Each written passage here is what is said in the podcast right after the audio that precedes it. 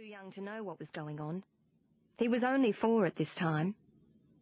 He came uncomplaining, although at that age he didn't usually like to go far from the shanty and would fret and whimper if its roof went out of sight. He came that day, however, quiet as a mouse. I took his hand, which was a clenched flower bud.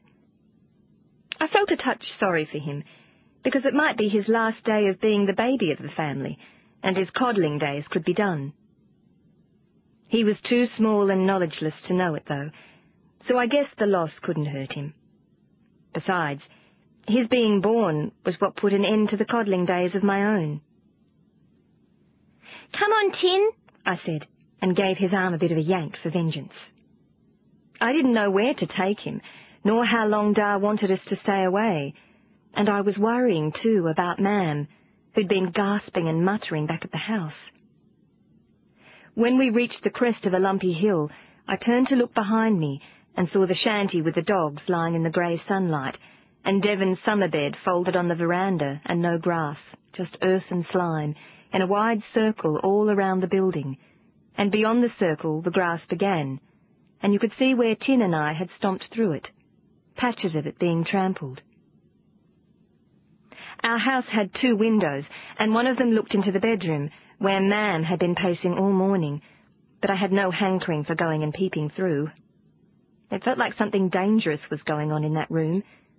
I knew a fair amount about babies, being almost seven years old at this time. I knew that delivering meant coming into the world, not arriving on the doorstep like a package. And I'd experienced my share of newborns.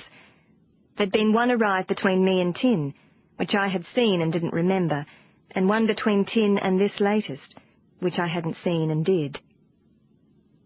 The first lasted only a moment, and the other not even that.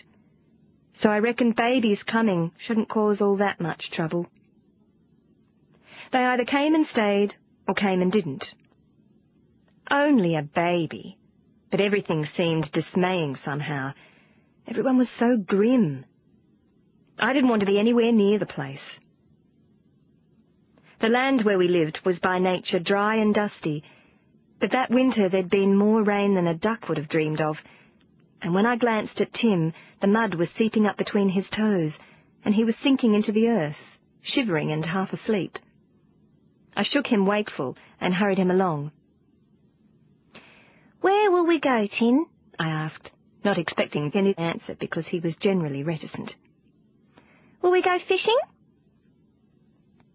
I had him moving at a trot, and his head was joggling up and down, which I took to signify his agreement. There weren't any fish in the creek, but he was at the age where you can fool them.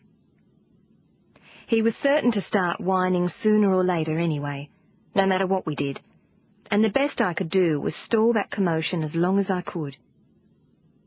I had a pin in the hem of my dress, and I stopped to unfasten it and give it to him. He examined it carefully before looking at me quizzically through tangles of dandle hair.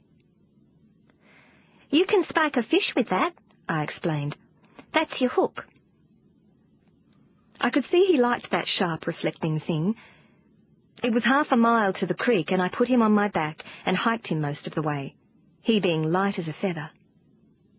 I talked to keep him distracted, telling him it was callous to stab my throat with a pin, and what would the baby be, a new boy or a new girl?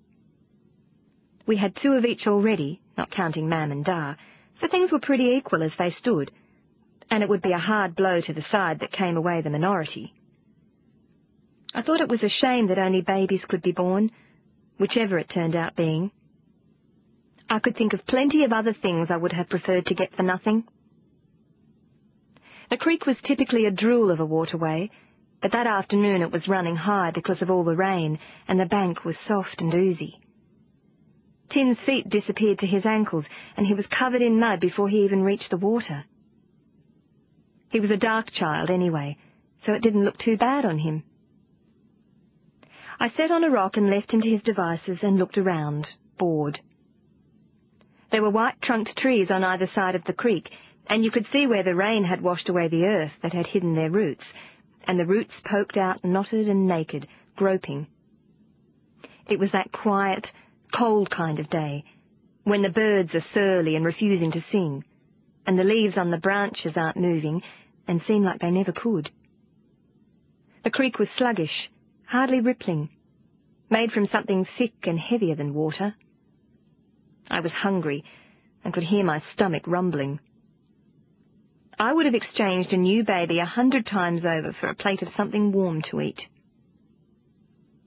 When I looked again at Tin, he was crouched, staring and musing in the shallows, with the seat of his pants drenched black, so I crawled forward to see what was diverting him. There was a fish there, swimming in his shadow. There was a whole crowd of fishes when I looked harder, stranded in a pocket of rock, as if the creek had splashed them there for safekeeping, or for Tin's amusement alone. Oh! I exclaimed. The fish were the length of Tin's thumb, each of them, and not worth the hooking, but they were pretty and silvery. They looked like that hemp-pin come alive. Tin was sucking on the pin, so I took it from him and stirred the rock pool's water, and the fish spangled and flashed in agitation. I put a finger in the water, and the whole crowd darted and tapped and knocked and nibbled. Tin's teeth were clickering with the cold now. He crossed the stepping stones to the opposite bank, and from the way he tugged despondently at a handful of tree root and looked mournfully in the direction of home, I could tell he was pondering the practicality of crying. He wandered a distance upstream, clutching the bank to steady himself, hoisting his knees so silt and water came pouring off his heels. Tin, I said, come and look at the dainty fishes. He wouldn't. He turned his face to the mucky wall of the creek and stood there, up to his knees in water. I wasn't about to pander to his childishness, so I took no notice of him. I caught a fish in the bowl of my palm and it lashed about while the water drained between my fingers and then lay flat on its side, heaving like a bellows. I petted it with a fingertip and touched it to my lips. It didn't taste like anything, Look, Tin, I said, but he went on masquerading to be deaf. So, Look, Tin, I said again, this time making my voice full of wonder and amazement, which he could surely not resist, same as a cat can't resist investigating when you suggest there's something hidden she might like to see. If it works on a cat, it should work on a four-year-old, but it didn't. Tin stayed where he was, and when I glanced over my shoulder, full of annoyance, he wasn't anywhere. And the creek bank looked different somehow, with clots of dryish earth rolling down its flank and plinking into the water, and the ground all about torn through with a great cleave, and I could hear the dog-scratch sound of tree roots tearing. The creek bank had caved in, right on top of Tin. There was not a spot of him left to be seen. That tiny fish I had in my hand went slithering into the water.